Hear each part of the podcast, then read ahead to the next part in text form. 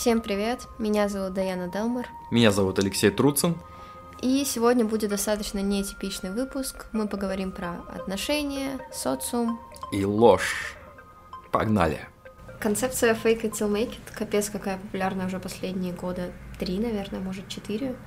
Потому что я помню, мы ее обсуждали еще с подругой, как, когда она переехала в Москву. Mm-hmm. Ну, то есть капец как давно, и как будто бы с каждым годом она все больше набирает обороты.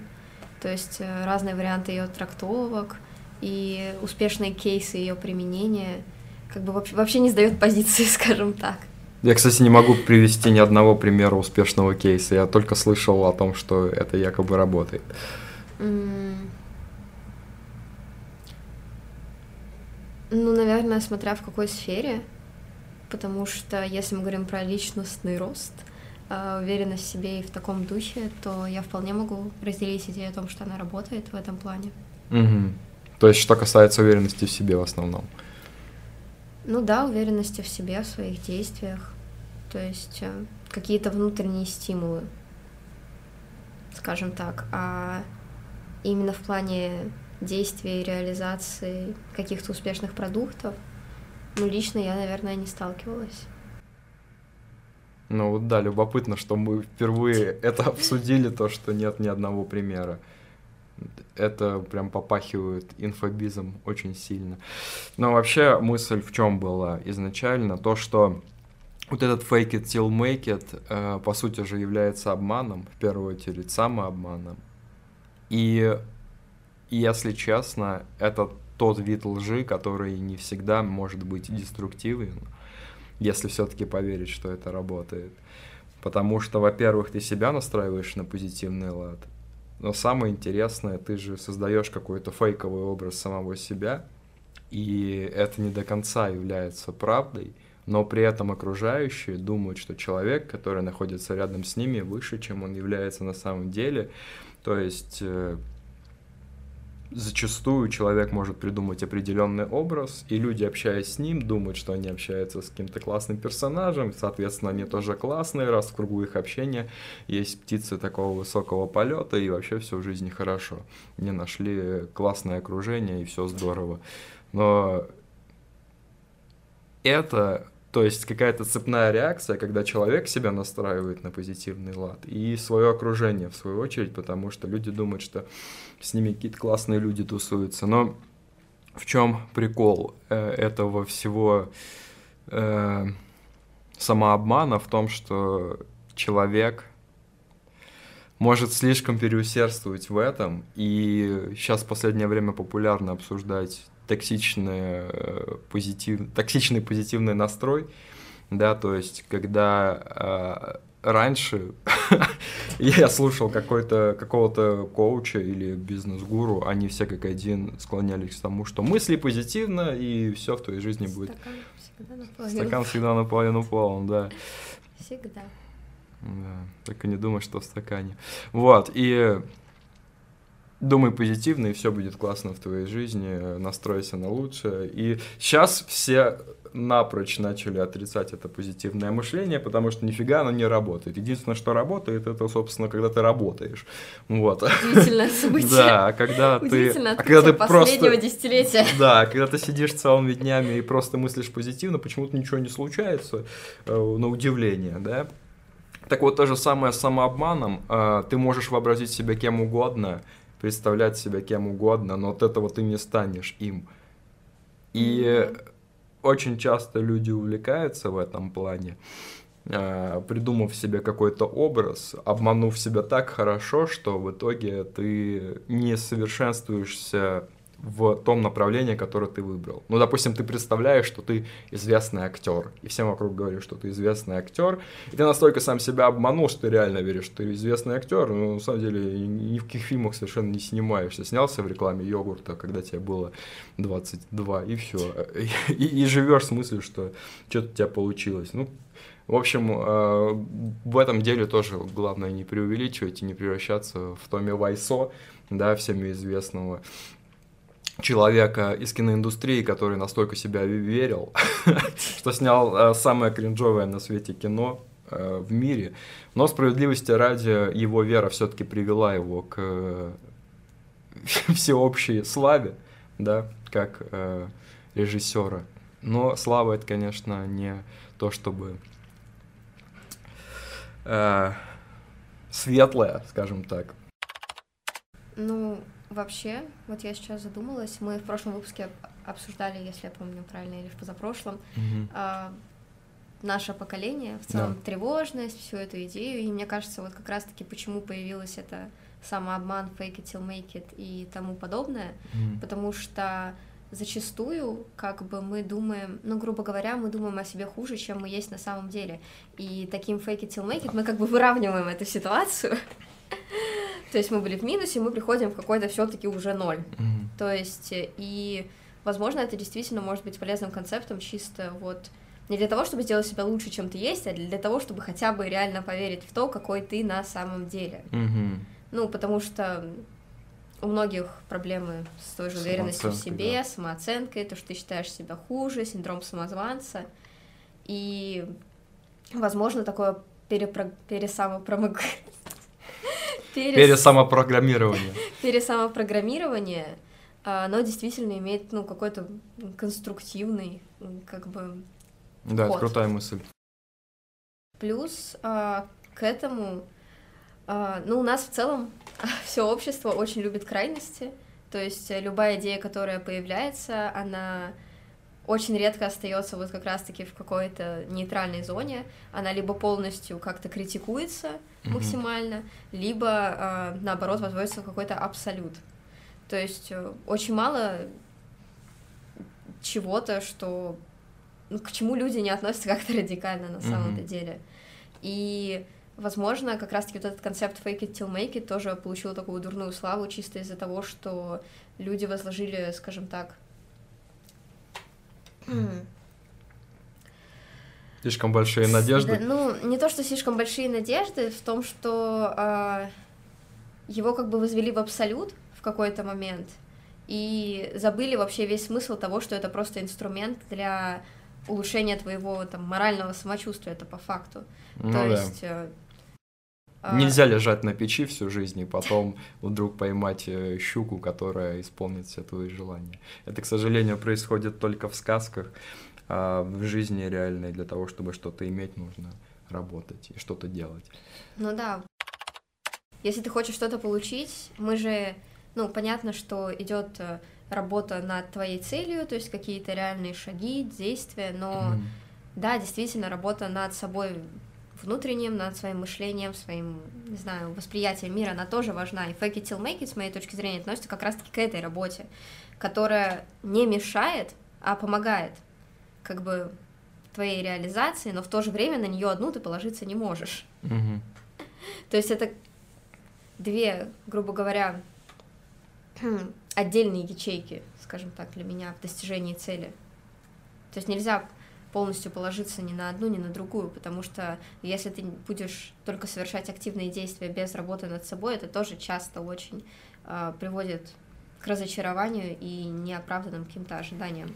Ну да, еще очень важно в процессе какой-то деятельности, работы не замыкаться только на самом, на самом, на самом себе, а, потому что, да, с третьего раза у меня получилось сказать слово «самом». самом себе. Да, потому что, к счастью или сожалению для интровертов, ничего в нашем мире невозможно сделать классного, если ты один. Э, Человек — это существо социальное, как э, грибница, как мицелий. Человек должен находить какие-то связи в течение своей жизни для достижения любой цели. Нет такого, чтобы твоя мечта исполнилась только потому, что ты этого хочешь или ты что-то делаешь на пути. Всегда должен быть человек, который открывает какую-то дверь. Человек, человека вообще в целом можно воспринимать как дверь, которую ты открываешь и входишь в другую комнату. Она либо хуже, либо, ху, либо лучше. Поэтому любое общение с человеком – это трата какой-то энергии твоей собственной, внутренней. И зачастую нужно очень жесткий фильтр на это общение накладывать, потому что любой человек, он ворует твою внутреннюю магию, твой внутренний ресурс, как сейчас говорят. И э, очень-очень нужно избирательно относиться к людям, на которых ты тратишь эту энергию, потому что именно они формируют в итоге твою реальность. Вот как устроен Twitch, например, э, общение на Твиче. Есть рубрика «Общение», где человек, стример, э, разговаривает со зрителем, говорит в микрофон, ему за это кидают деньги. Это вполне себе рациональная и правильная модель. Человек тратит свое время на то, чтобы... Э, ну, и это монетизируется. И вообще в целом любое общение должно монетизироваться либо взаимовыгодными какими-то отношениями, либо э, отношениями, которые построены на коммерции. Очень часто хороший человек, умный человек, э, всесторонне развитый, попадает в коллектив плохой, ну, очень часто распространенная ситуация, когда он попадает в плохой коллектив, и коллектив его душит, все его начинания, стремления, ну, пример, человек мечтает стать художником, э, прекрасно рисует, попадает в в группу студентов, где все ему говорят, да ты конченый, ничего у тебя не получится, и рисуешь ты хреново. Вот. Человек просто теряет себе, веру в себя и становится такой же, как эта вот группка се серая. По поводу фильтра общения. Есть такой прикол, э, как умение ждать у людей и дожидаться своего. Очень часто люди боятся оставаться одни. Очень часто люди боятся оставаться одни, и этот страх одиночества заставляет их погружаться в общение абы с кем. С людьми, которым совершенно не подходит, просто которые подбрасывают им вселенная первыми. И прикол, э, собственно, симуляции в том, что когда ты от отказываешься от вот этих вот первичных бросов от Вселенной, когда ты говоришь, нет, с ними общаться не буду, с ней я встречаться не буду, и на эту работу я не пойду. Когда ты начинаешь ждать, э, и вместо того, чтобы тратить время на общение с пустыми людьми, заниматься каким-то саморазвитием, э, рано или поздно планка будет повышаться сама по себе. Тебе будут предлагать новых людей, новые работы, новую девушку, и пока ты не э, согласишься. То есть ждать очень важно, потому что когда ты уже подписался на определенные связи, мир, мир успокаивается в твою сторону. Он думает, все, с этим, с этим решили, переходим к следующему, что там тебе нужно. То есть каждому человеку вот так вот по цепочке мир пытается помочь, но если ты подписываешься на промежуточные варианты, ты в помощи не нуждаешься. Для, для Вселенной за, вопрос с тобой закрыт. Вот. И в чем прикол? Э, мы уже говорили о том, что любое твое желание исполняется посредством других людей, и нет такого, чтобы оно исполнялось просто так, без э, участия. Очень часто бывает, что кто-то открывает какой-то бизнес, и тем самым, тем самым он э, устраняет какие-то проблемы и решает намерения огромную группу людей, просто давая им рабочие места. То есть у тебя появляется какая-то идея, но на самом деле эта идея приходит вообще с огромным количеством целей для всех окружающих, которые находятся вокруг тебя. То есть иногда к тебе приходит какая-то идея для того, чтобы помочь остальным.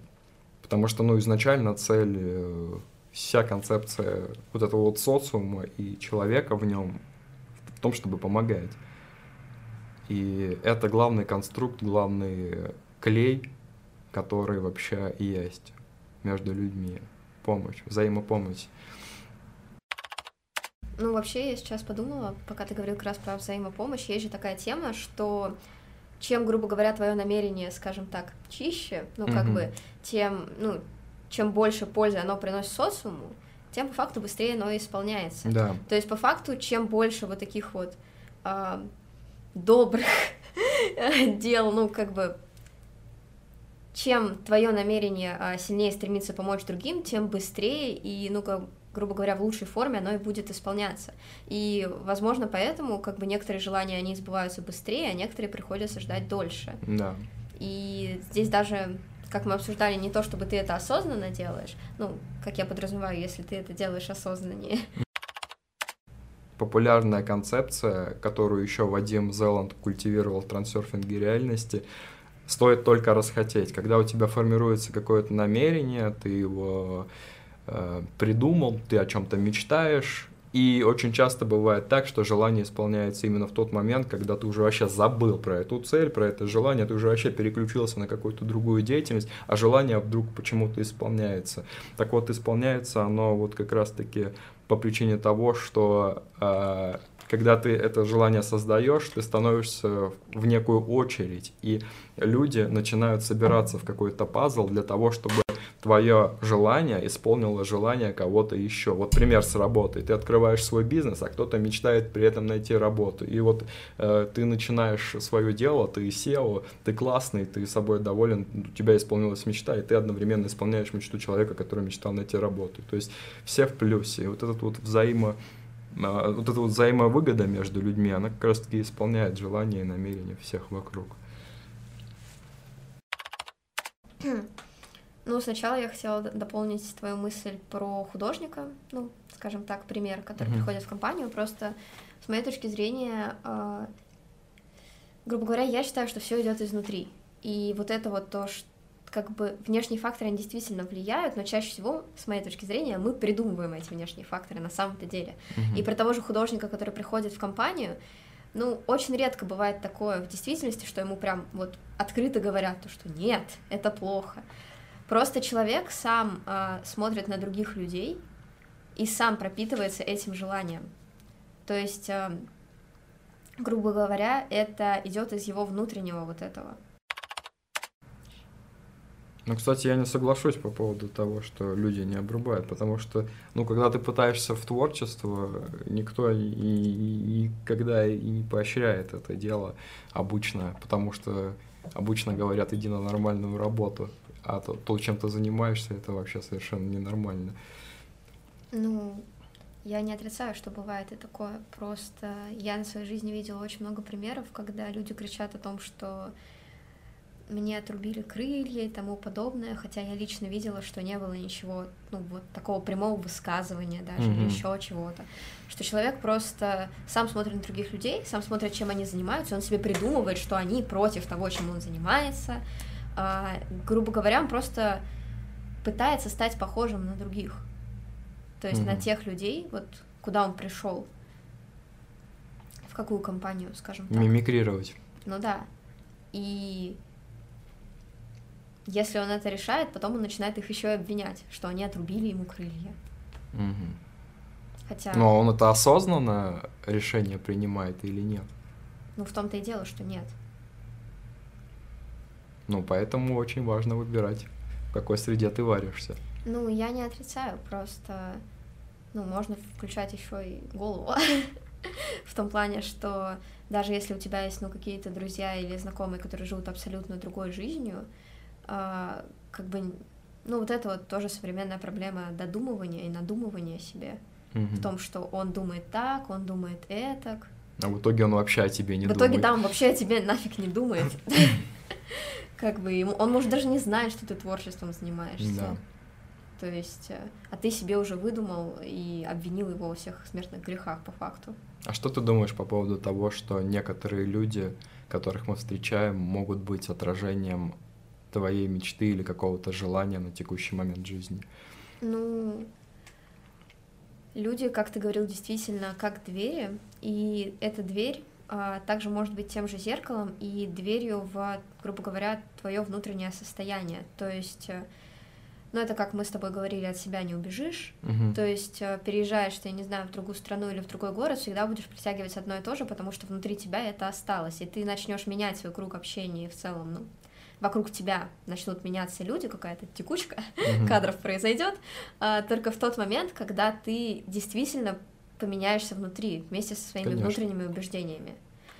И когда мы действительно чего-то очень сильно хотим, не всегда э, это желание, грубо говоря, полностью осознанное, и не всегда оно идет нам во благо. То бойся есть, своих желаний. Ну, бойся своих желаний, действительно, потому что часто люди как раз-таки являются э, тем же отражением этой концепции, потому что мы, допустим, хотим быть э, хотим иметь какие-то внутренние качества очень сильно. Ну, причем мы не особо о них задумываемся, мы просто э, считаем, что у нас их нет, нам надо. Ну, как бы вот срочно, как бы надо, и с этим намерением ты ходишь, я не знаю, месяцы, И в течение этого времени ты встречаешь людей, которые действительно ими обладают. Ну, причем в очень такой, знаешь, гипер... Гипертрофированной. гипертрофированной форме, ну то есть вот явно. То есть это прям, я не знаю, тебе по лицу удар, вот, угу. вот твое качество, которое ты хочешь. Да. И чаще всего эти люди нам-то не особо нравятся. То есть э, мы даже не задумываемся о том, что они отражают эти качества, мы просто такие, ну, мне не нравится этот человек, ну, не буду с ним общаться. А потом встречаем опять такого же, опять такого же. И с моей точки зрения, это вселенная, матрица, всевидящее око, или mm-hmm. кто во что верит, да, как бы бог, что это просто как раз-таки отражение этой концепции «бойся своих желаний», то есть тебе показывают, а настолько ли оно тебе нужно, и настолько ли оно обдуманное, да. то есть uh, как бы у всего есть э, своя положительная и, ну, теневая сторона, даже у самых, как бы, светлых намерений, и в какие-то моменты теневая сторона сильно, скажем так, перевешивает и действительно, возможно, не подходит нам, потому что чаще всего такие желания как раз-таки изменить себя внутренне исходят из непринятия себя настоящего. Ну вот такие эмпирические наблюдения как раз-таки происходят постоянно в процессе твоего развития как личности, и ты в какой-то момент понимаешь, что тебе нужно, а что совершенно будет лишним, и э, кем ты являешься на самом деле. То есть вот эти штуки невозможно получить по умолчанию с рождения. Ты должен прожить жизнь, как говорят старцы, седые и мудрые, для того, чтобы увидеть все, все эти примеры и сделать уже выбор в сторону того, что привлекательно для тебя как человека, а что нет. Потому что ну, все люди разные, 8 миллиардов э, отражений совершенно различных субстанций путешествуют по этой земле, и в каждом есть что-то, что твое, а что нет.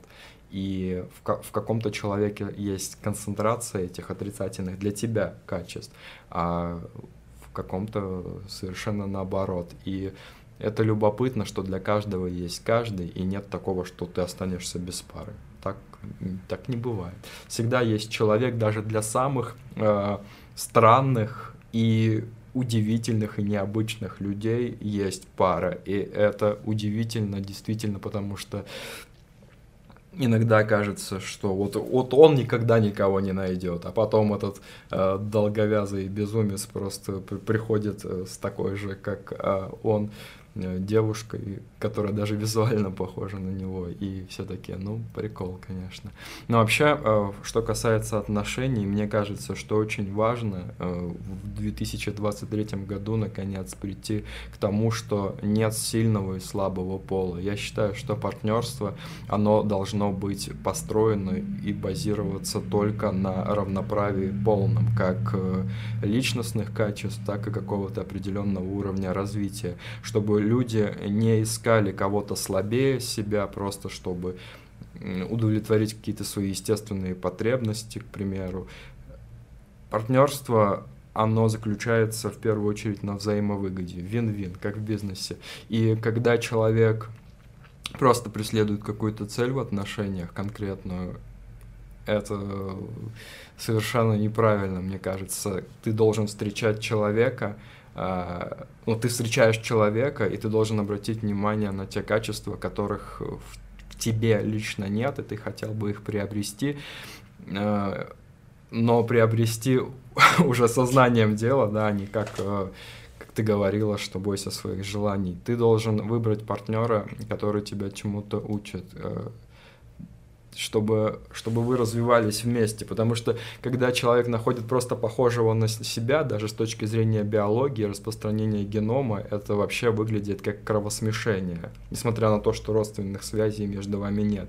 Именно поэтому есть э, такой вот феномен, что все самое ценное в нашей жизни приходит от людей, связи с которыми у нас очень э, тонко э, налажены или вообще их нет. То есть мы находим работу совершенно в другой какой-то плоскости, через какого-то там левого знакомого. Всегда что-то новое в твоей жизни выползает совершенно не от близких людей, потому что иначе бы царствование тройболизма э, было бы не искоренить.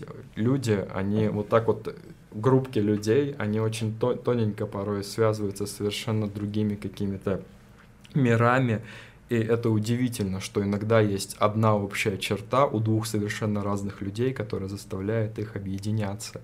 И это просто потрясающе, что общность и всеобщее вовлечение, оно вот так вот удивительным образом устроено. И по поводу отношений, последнее, что хотелось добавить, прежде чем э, ты выбираешь себе полового партнера, задумайся.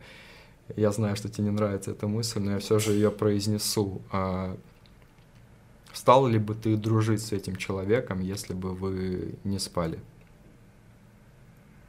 Вот. Для меня это очень важный вопрос, который нужно задать в первую очередь перед тем, как ты заводишь отношения? Стал ли бы ты другом просто этому человеку? По поводу того, что нужно ответственно подходить к выбору своей половинки, хочется добавить одну важную штуку, что я часто слышал обычно от девушек это, но на самом деле это работает в обе стороны, что рано или поздно мы превращаемся в свою вторую половинку. Ну, не полностью, конечно же. Я вдруг не стану рыжим, э, да, длинноволосым э, и в очках. Но какие-то качества ты, безусловно, перенимаешь в процессе этой связи. Но это происходит не только в отношениях, а вообще в любых близких коммуникациях, даже с друзьями. Просто почему-то именно когда вы в паре, ну, наверное, за, за счет того, что вы больше всего общаетесь, так или иначе вы что-то там друг от друга берете, и иногда бывает даже так, что твои мечты и желания исполняются у твоего партнера, а, а не у тебя. То есть настолько э, э, эта связь может быть, может сказать, ядовитая, да, если вы что-то делаете неправильно. Потому что если вы все делаете правильно, то это должна быть какая-то созидательная связь, и есть множество примеров, когда крупные бизнесы рушились просто за один день, потому что э, лидер э, этого бизнеса там сходил налево, да, и, ну, просто он этот бизнес создавал, пока был в рамках семьи, в рамках хороших, стабильных отношений, тут он идет налево, и вдруг почему-то бизнес рушится, потому что вот эти вот вещи, которые создаются, когда вы вместе в паре, какие-то проекты творческие или бизнесовые, они сродни ребенку, которое вы создали вместе. Просто вы можете создать ребенка, ну, физическое, да, тело, а можете создать какой-то крутой продукт. И очень часто бывает, когда вот эта вот связь рушится между людьми, продукт тоже почему-то исчезает. Это любопытное наблюдение, на мой взгляд. Я хотела добавить просто небольшое дополнение к тому, о чем ты говорил, что возможности чаще всего приходят от людей, с которыми ты как-то мало коммуницируешь. Угу. И на самом деле это действительно интересная закономерность в силу того, что это причем самые неожиданные люди, потому что, мне кажется, у всех у нас есть такой знакомый, который непонятно откуда взялся вообще. Ну, я имею в виду не связанный с одной нашей социальной группой, скажем так. А, ну, просто он ездит в Инстаграме. И в итоге а, это случайное знакомство потом года через три проигрывается просто максимально. Хотя, как бы, опять же, он не был связан с каким-то вашим кругом друзей, коллег, знакомых и mm-hmm. тому подобного. Вообще я хотела сказать про сильный и слабый пол, потому что, мне кажется, эта тема просматривается не только в отношениях, ну, романтических, а также в дружественных, а, не знаю, даже на работе, просто знакомых, потому что в любых вообще видах взаимоотношений а, чаще всего прослеживается роль лидера и роль какого-то ведомого.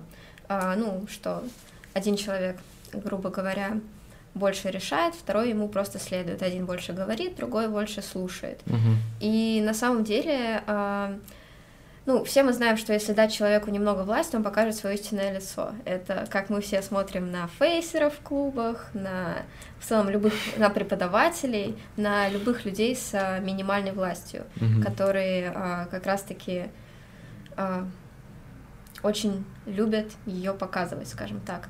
И в любых взаимоотношениях, ну, лично я нашла такую закономерность, что когда ты только знакомишься с человеком и даешь ему как раз ее почувствовать, ну, грубо говоря, ты как-то на подсознательном уровне ему передаешь, что хорошо, ты лидер, как бы давай решай, mm-hmm. как бы как что будет строиться, что мы будем делать. И в такие моменты очень хорошо раскрываются какие-то внутренние качества человека.